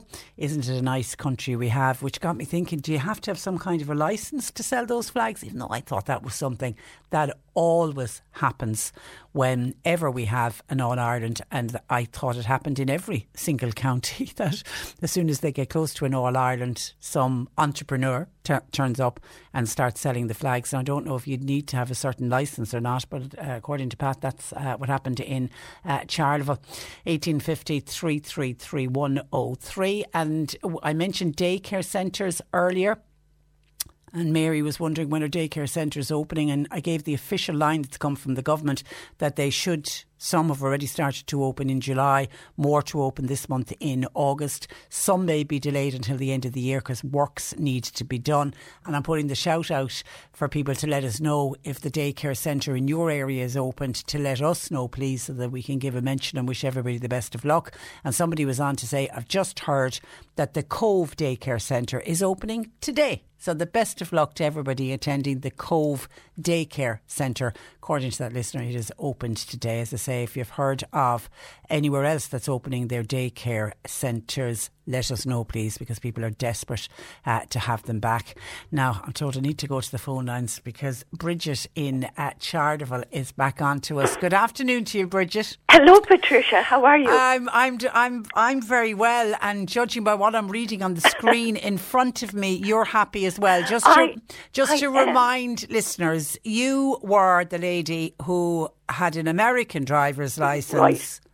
And you needed to do your you needed to do your test all over again here in Ireland. That's right, and take driving lessons.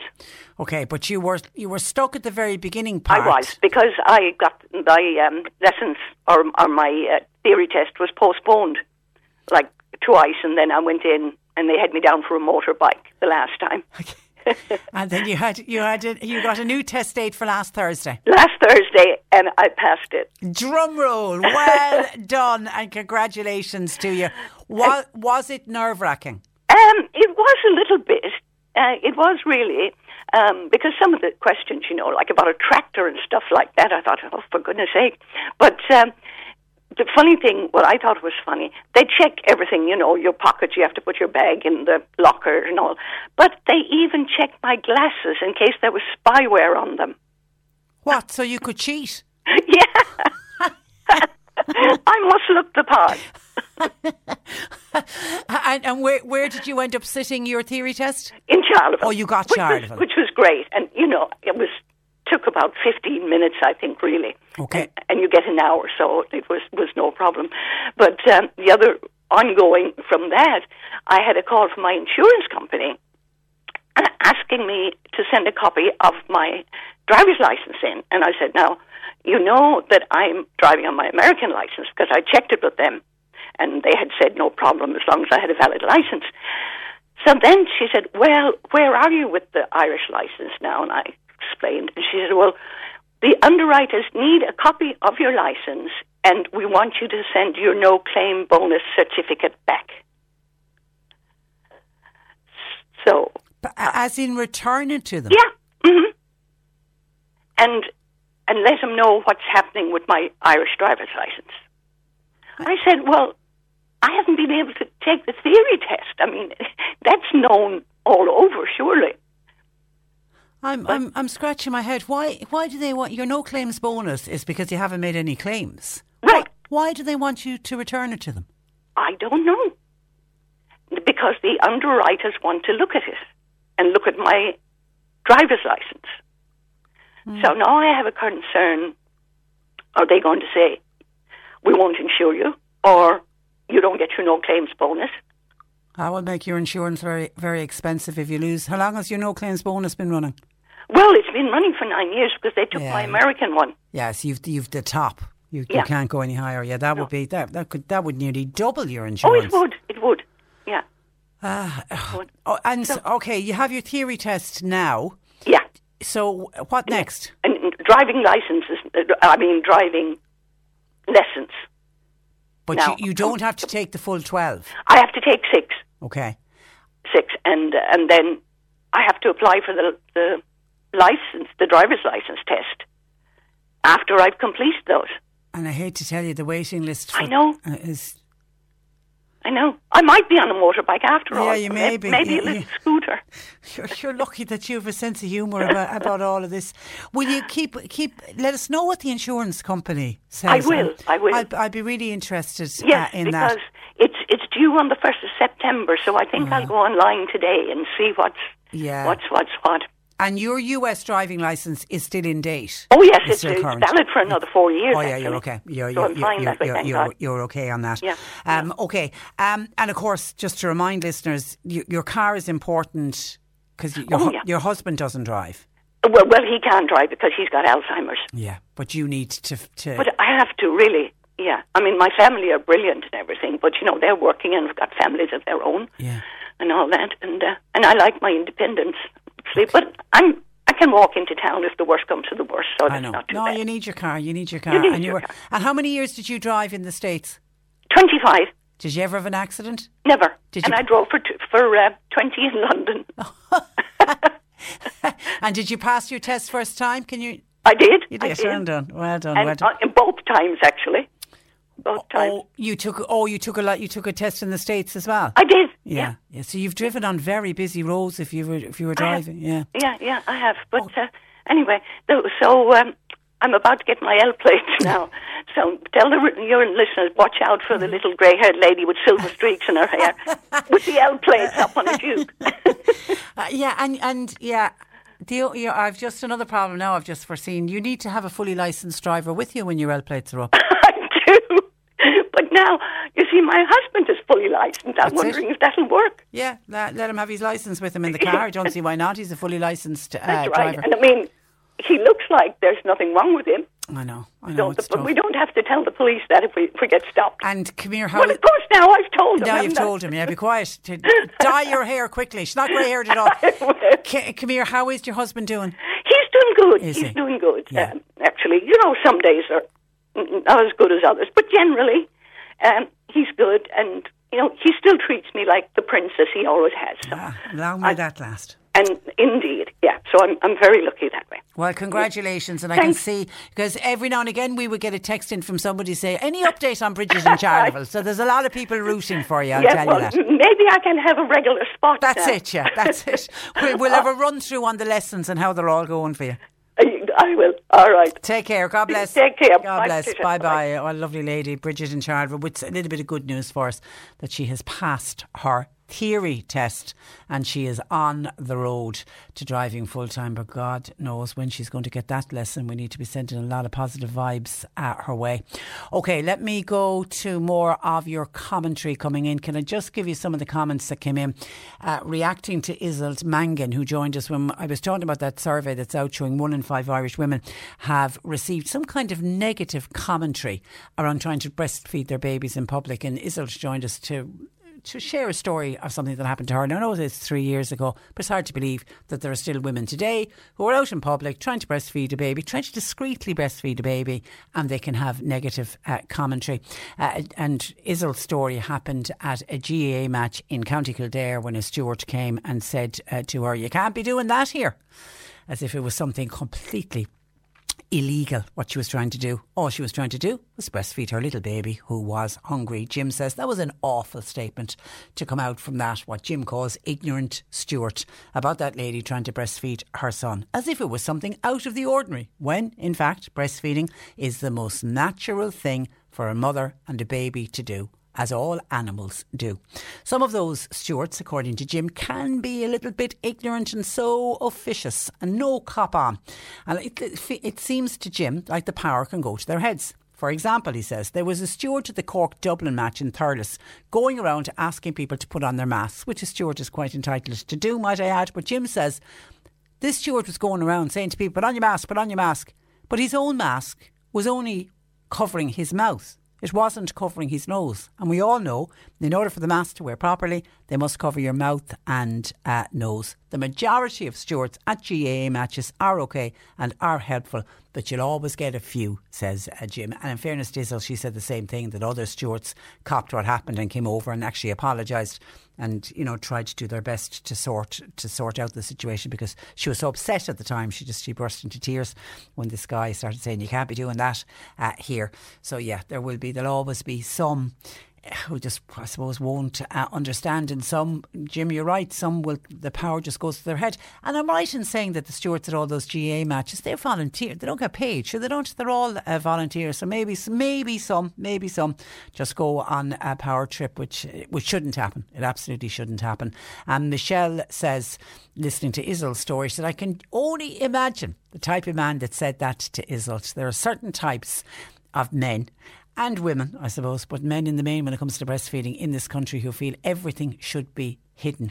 It's a very backward attitude. Yeah, and the reason we wanted to highlight it was when we saw this survey and when we heard about Isolt's uh, story, I wanted to highlight it in the hope that we can stop that kind of an attitude. And by stopping that kind of an attitude, for young mothers having their babies, they will feel more relaxed going out in, in public because it's just, it's because as Isolt said, it's a confidence thing as well to be able to breastfeed your, your baby. And not everyone is very confident about doing that in public. And new mothers, first time mothers, you know, trying to get into the whole breastfeeding properly and making sure that the baby is latched on and all of that. It's, you know, it's a difficult job to do as it is because babies naturally don't know how to breastfeed. They almost have to be taught, and and a first time mother certainly has to be taught how to do it, how to help the baby. So we need to be able to give them as much encouragement as we can. And so that's one of the reasons I wanted to highlight that story in the hope that we can stop it and that for future mums, they won't ever have a situation like that. And we'll talk about something that used to happen in the past when a mum went out to breastfeed in public. 1850 333 103. Uh, our lines are open. John Paul's taking your calls. You can text our WhatsApp 0862 103 103. The C103 Cork Diary. With the new Explore Cork app, a Cork County Council initiative featuring over 850 places to see and things to do. Mitchelstown Library, they're hosting a fun window expo of town culture and family history, and they're doing it across this week from the 14th of August through to the 21st. Please take a look.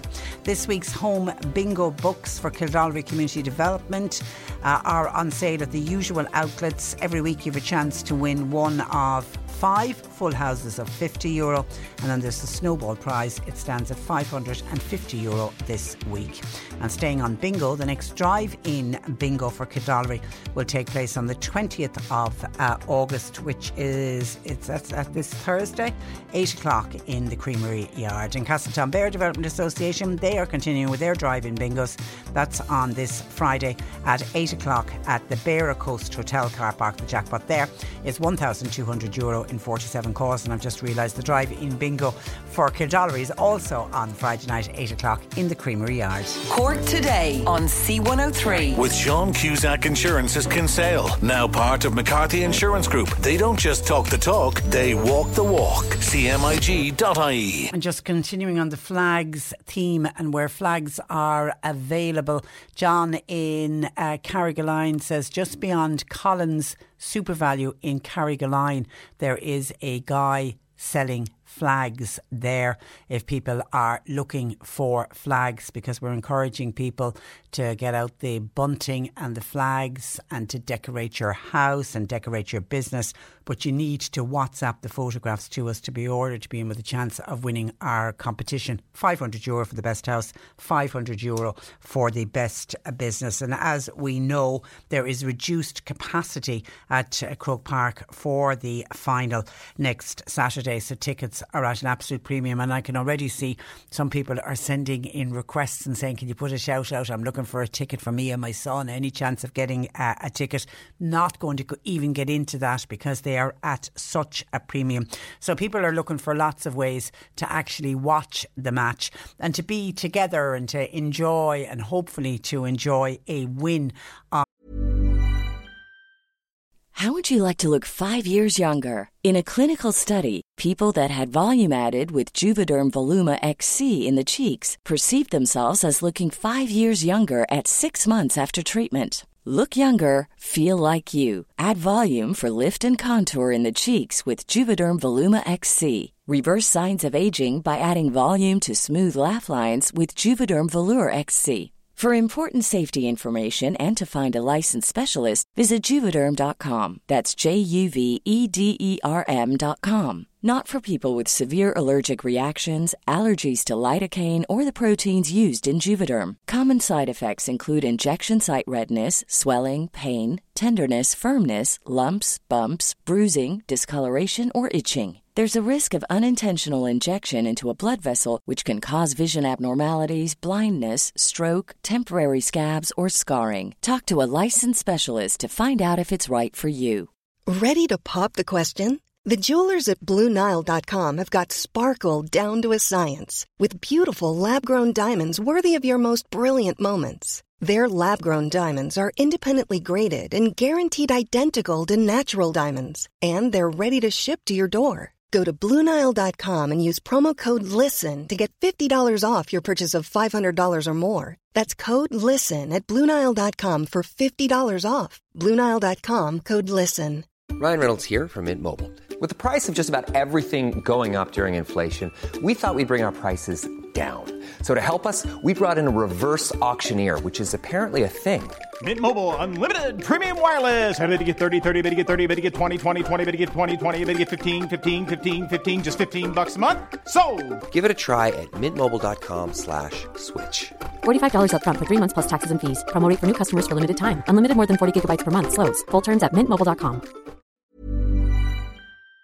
on uh, Sunday. Justin Nagel is in Ballinhassig, and I think he's come up with a cle- very clever way to watch the match. Good afternoon to you, Justin. Good afternoon. How are you? And I'm very well. Now, you're in Ballinhassig. Tell me what you are planning to do on Sunday. Uh, well, on Sunday we're hoping to actually travel up to Dublin and, and watch the match um, somewhere in Dublin. Um, with the grace of God, if we get tickets, we'll watch it in the, in Croke Park, but uh, that's that's unlikely. But um, at home here uh, on my house, I've hung a, a giant four foot by eight foot screen, essentially made up with, with lights that I use on the house at Christmas. Um, and at the moment, it's playing a message, just wishing the team good luck, and, and our, our own Ballinhassig, our local boys, both on the minor and the senior team. So just wishing them good luck and, and putting up our, our red and white flags for. And for are you team. are you getting much reaction to the video screen? I am definitely, yeah, yeah, yeah. Uh, with cars stopping every night, so comes on at, at eight every night and runs till midnight. Um, and there's music playing, so you can actually tune in your, your car radio when you're outside the house and, and listen to the music. There's- And what's four what's, what, what's the music you're playing? Uh, well, we've the the team tune from the Sunday game. Obviously, Yeah, it has to be yeah. there. Um, we have the boys of Fair Hill. Um, we have uh, uh, "Come On You Rebels." It was a song that was released a couple of years ago, I think, for our, one of our last trips to a final. Yeah, 2013. yeah, go yeah, on. yeah. Um, and we have the the Frank and Walters. Then I would have been a, a Frank Ah, and yeah. Walters fan growing up, and when their when their After All tune was made famous again by the Young Offenders, I, I said it. We all we all associate that with Cork now after the after after the after the young offenders. It's terrific, and I know you've sent on a, a WhatsApp of it uh, to us, um, and and I'm sure John Paul spoken to you. We'll try and share it on social media because it really is great. So where exactly in Ballinhassig are you for people to spot it? So if we're we're on the road, I suppose between the halfway and Kinsale along that road. So if you're if you're coming out of Bandon, say, or coming from from west, if you turn right at the roundabout at the halfway, we're about three kilometres up that road. And is it lit all day or just lit at night? Just at night, well, first thing in the morning, so it's kind of from half six to half eight. So when it's when it's dusk, because it, it's very hard to see in daylight. Yeah, so yeah. No point in having it on. Um, and at eight o'clock in the evening until midnight. It's terrific. It is terrific. Uh, well done. So your your plan is you don't have a ticket, obviously, No, No. no, ticket. but you you still go to Dublin. Yes, yeah. Yeah. We're planning on, on making a trip up. So, um, one of our close neighbours here, Darrell O'Sullivan, is, is playing on the minor team, and he's playing in Thurles on Thursday night. So we might even stop off in Thurles on Thursday night on the way up to Dublin, and then, as I say, pray around Dublin Sunday morning in the hope we can find a ticket somewhere. You might So be lucky. I, yeah. I've lots of cousins from Kilkenny, so I've reached out to them on Facebook and, and said, you know, Remember they may not need any tickets this year, but uh, if if they're offered any to hold on to them. Well, de- well, well, what you've done with the video screen, I think you're you are more deserving of uh, a ticket. So good, good luck with the ticket hunt. If not, just enjoy the. It'll be, it'll be nice to watch uh, to sample the atmosphere in Dublin as well. So so enjoy indeed. that. So well well done, Justin. Thank you for that. Thank you very much. Thanks for joining us. Um, bye bye. Good afternoon to you, Justin Nagel in Ballinhassig with that video supporting the Cork Hurlers. It really is quite stunning. If you're in Ballinhassig, keep a lookout for it, please. Just some more of your comments to wrap up with. Michael in Newmarket says elderly people have had to travel to Belfast for eye surgery. People were going blind if they didn't go on the cataract bus. How can we even begin to think about bringing more people into this country? This is to do with the Afghan uh, refugees when we can't mind our own. Hospitals and schools are overrun. And did I hear in the news with Barry 40 on trolleys in CUH today? We have housing problems, says Michael. Would we not be better looking after our own first? To all these people paid their taxes all of their lives and yet going blind. And now we're asking them to get on a bus to go to Northern Ireland for an operation. Something is wrong in this uh, country. That's from Michael in North Cork. Oh, and then we had reaction to divorce. Remember, our listener didn't want me to call her name out, which is fine. She is uh, living apart from her husband now with eight years. They were she was married in the UK. Split up from her husband eight years ago, seven and two children, moved back to Cork, have been living here since. Her husband has moved on. He is uh, living abroad. They don't have any assets, money, there's nothing like that uh, shared between them. It, is, it wouldn't be a complicated divorce. But she does thinks the time is right now for a divorce. Went to solicitors, couldn't believe how much money they were going to charge. And she was saying, you know, could she do it herself? Was it possible? And I was saying, I've certainly done interviews on DIY uh, divorces in the past. And I mentioned that group, the DIY divorce.ie, but I didn't know if they were still operating or not. Well, Lily has been on to say, yeah, that group DIY divorce.ie are still very much up and running. They're based in Dublin. They send you out all the paperwork that you need. There is a charge involved, but it depends on the circumstances and if people are contesting different aspects, which I don't think, looking at this email from our listener, there's going to be anybody contesting anything. Uh, Lily says in her case, it cost 700 euro, which is a lot less than what you were paying to a solicitor. So that's DIYdivorce.ie. So they are still up and running. Thank you for that. Uh, Lily, and I had a couple of WhatsApps in as well. This is said, Patricia, could you, the lady in, uh, inquiring about the DIY divorce, tell her to contact Munster Mediation. They helped me with the DIY divorce and I found them very helpful. They're based in Cork too. It normally takes about six months in total to complete. A lot will depend on court date availability. Hope it works out for her, but it is possible for her to do it herself. So that's DIY, uh, that DIY divorce, Munster meditation. I'm sorry, again, Munster mediation. If our listener wants to check that out, and somebody else says, Yes, Patricia, I did my divorce uh, myself. It is an easy thing to do. Uh, tell that lady to get involved. She will be well able to do it. Okay, so a number of people are saying that that is certainly the way to uh, go. And someone else says, Well done to Macroom Mart. They are well decked out with the Cork colours. And somebody, John and Macroom, sending on a picture of Macroom Marts. Thank you for that. 1850 333 103. John Paul, taking your calls. You can text our WhatsApp to 0862 103 103. Cork today on C103. With Sean Cusack Insurance's Kinsale, now part of McCarthy Insurance Group. For motor, home, business, farm, life, and health insurance, cmig.ie. This is the Cork Today replay on C103.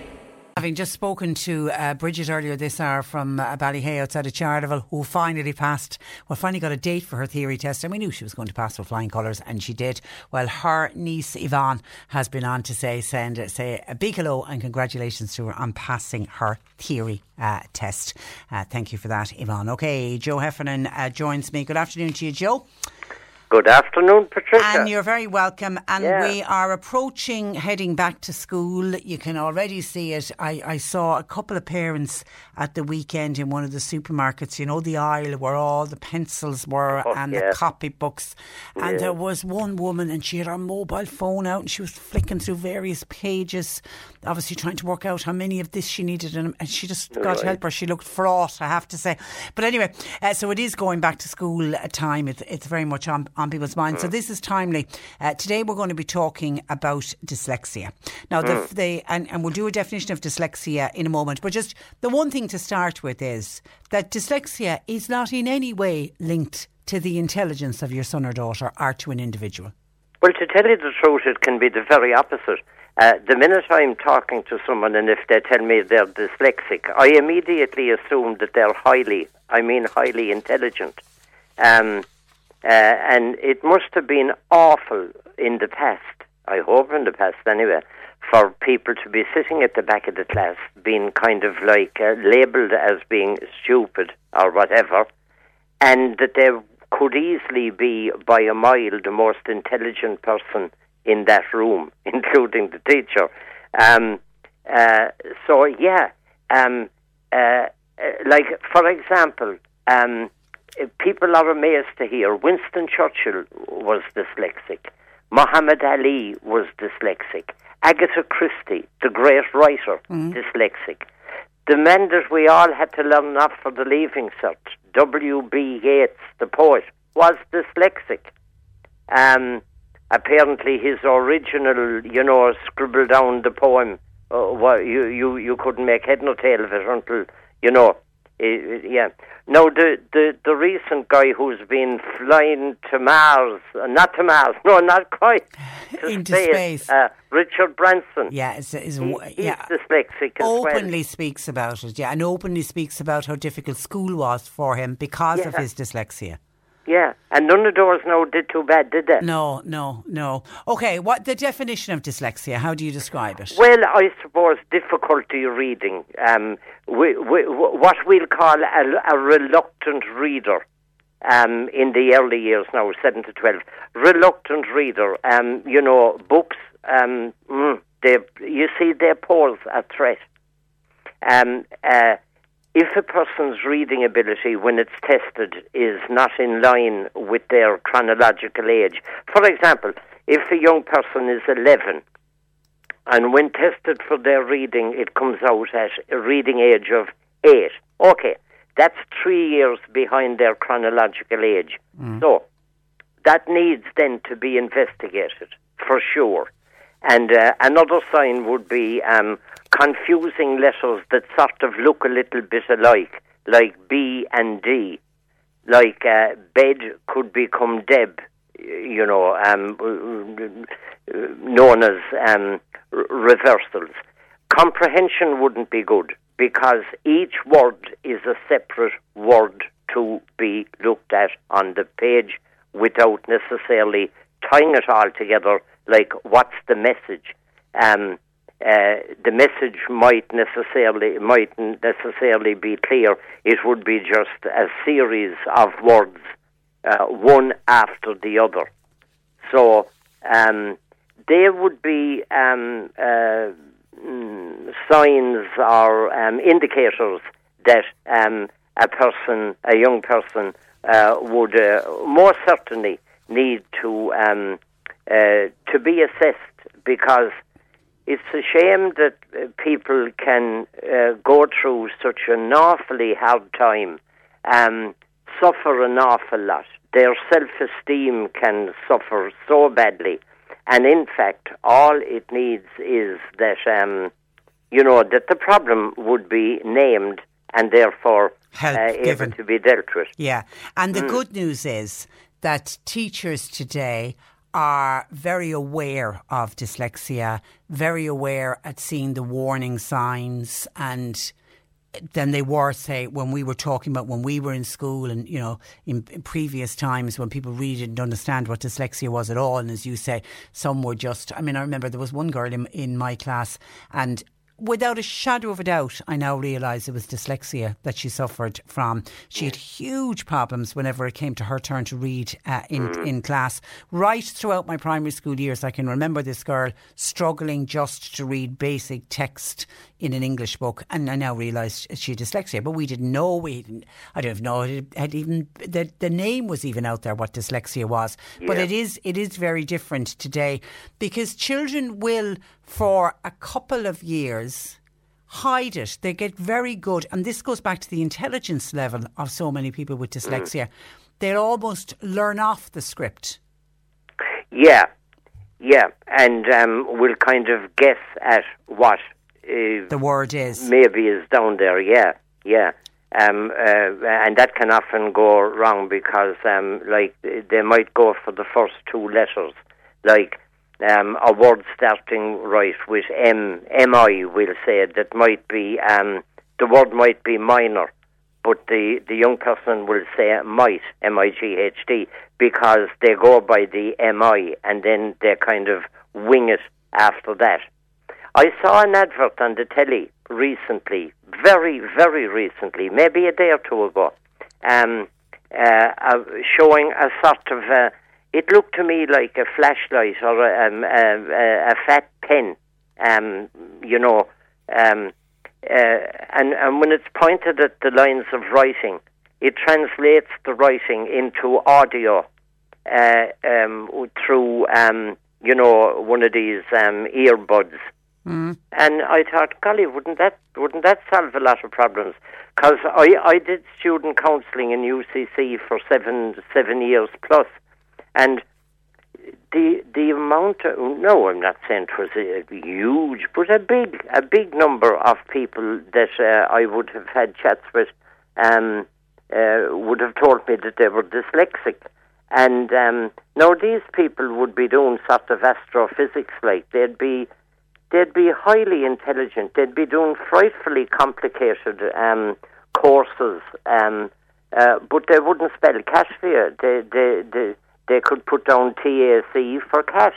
but it didn't matter a hoot because um, there were there was all sorts of um, uh, help available. You know. Well, technology uh, has come on so far. I mean, even yeah. with a even with a smartphone, rather than having to type out a text message, you can you know, you can use the audio feature, you know, speak it into your phone and it'll type it out for you. So there's there's lots of, and I know for leaving cert and a junior cert, somebody who has been diagnosed, somebody who would be um, a severe case of dyslexia, they'll get a scribe. They'll have somebody sitting in with them who'll write what they want to say for their answers. And the so there is help there right away, and uh, while the uh, the person doing the test will talk their answer. Yeah. It's um, it's great that that can happen. Now, the one of the things that people, parents, um, absolutely need to know is that um, uh, there has to be a full assessment by a specifically educational. Your phone now is going a little bit distant on us. Are you on mobile Oh. today? Yeah, you're perfect there. Yeah, go on. Yeah. You're, you're explaining that the, an assessment needs to be done. Yeah, yeah, um, to get these concessions, and uh, it needs to be done in a very timely way because if you're doing your leaving cert in June, there isn't much point in applying in May. Do you know what I mean? Yeah. Yeah. So um, an educational psychologist uh, needs to um, uh, formally say yes. This person suffers from, uh, if that's the word, I don't know, as it suffers from anymore, has dyslexia. Um, and then the person gets the concessions that we that you just mentioned there, like the scribe or doing the exam into the um, uh, recorder or, or or whatever. So that's very important because you know the way it is that we'll say you know and I know that a pothole is a pothole on the road, but like it isn't a pothole until an engineer says It's a pothole. a pothole. Yeah. So it's like that, like with the um, with with, with the dyslexic. Um, You uh, need to get the diagnosis. You need to get it done formally. But yeah. if, uh, if as a parent you are concerned about your child's ability to read, ability to write, and you you know you, you think you know you may have concerns that they could be dyslexic, talk to the teacher. Absolutely. Um, talk to the, the, the teacher, talk to the principal. Um, uh, you know, maybe um, uh, I've had occasions here uh, in my own work now and again where just listening to a person talking about their experience in school, this would be a young person now, um, and this happened and then that happened, and I'd be thinking, mm, I wonder could this person be dyslexic? And I do a screening test. And um, in, in quite a few cases, the screening test would indicate yes, dyslexia. And um, I would have had um, uh, numbers for a couple of educational psychologists that work privately, and um, the person would get the educational psychologist to come to the home, and uh, he or she would do the test, and uh, and then the official uh, diagnosis, if that's the correct word, would be made, and um, and then that would be that end of it sorted. But it's so much better, and it doesn't cost to do it because that process can be very expensive. Uh, to do it through the school, the educational psychologists that are employed by the Department of Education. Yeah. Okay, listener says, Patricia, my son was only diagnosed in leaving cert with dys, uh, dyslexia. I ended up having to get him uh, a, a, assessed myself. There was yeah. a big gap between him and the next child, but my son went right through school, right up to leaving cert without it being mm. picked up and not diagnosed. He then went on yeah. to college. There was huge help available for him in college once he had yeah. his diagnosis. He has now gone on to get a degree in business, uh, so he's done well. He's he's done he's done well, um, and that and I have you're not the first that I've I've heard that happen to people struggling with trying to get a, a young person or a child diagnosed. I'm hoping that it's getting better. I really am hoping it's getting better. And I think teachers, I think, you know, I, and I'm assuming it's well covered now in teacher training uh, colleges, more so now than it was previously. Because I would hate to think that a child would struggle all throughout and doesn't get a diagnosis until leaving cert. That's just not Absolutely. fair. Absolutely. I mean, fair. the ideal age, uh, Patricia, to have this uh, diagnosed the ideal age is around nine or ten. Mm. Um, and imagine that young person struggling along, struggling big time up to leaving cert. I mean, it doesn't bear thinking about. But, I it, but it again shows the intelligence of that young man. Yeah.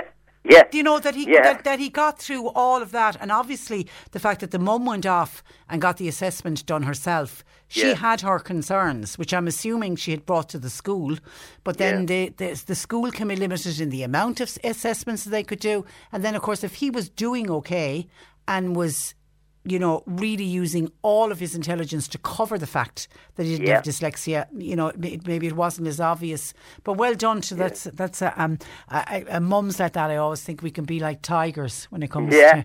To, to our cubs and protecting them and saying there's something wrong here. I, I want to get this uh, checked out. Okay, Absolutely. listen, uh, we leave it there. Um, thank you for that, Joe. Mm. And we'll talk again next uh, Tuesday. But thanks for Thank joining you, us. Patricia. Good morning to you. Uh, that is uh, Joe Heffernan, who runs a counselling practice in Boherbue.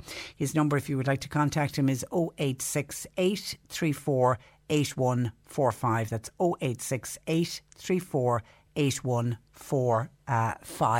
Okay, that's where I wrap it up for today. I'm still seeing people saying, how can they send on their photographs? Can we send them on by email? No, unfortunately, you can't. The only way we can accept the photographs of your houses and your businesses bedecked with all the colours of Cork in advance of the All Ireland hurling final. The only way we can accept them is by uh, te- it's by WhatsApp to 0862 103 103 0862 103 103 and you need to have them in get working on it because the winners are going to be announced on Thursday uh, evening. So uh, get moving. That's where I leave you uh, for today. Thanks to John Paul McNamara for producing. Nick's up next.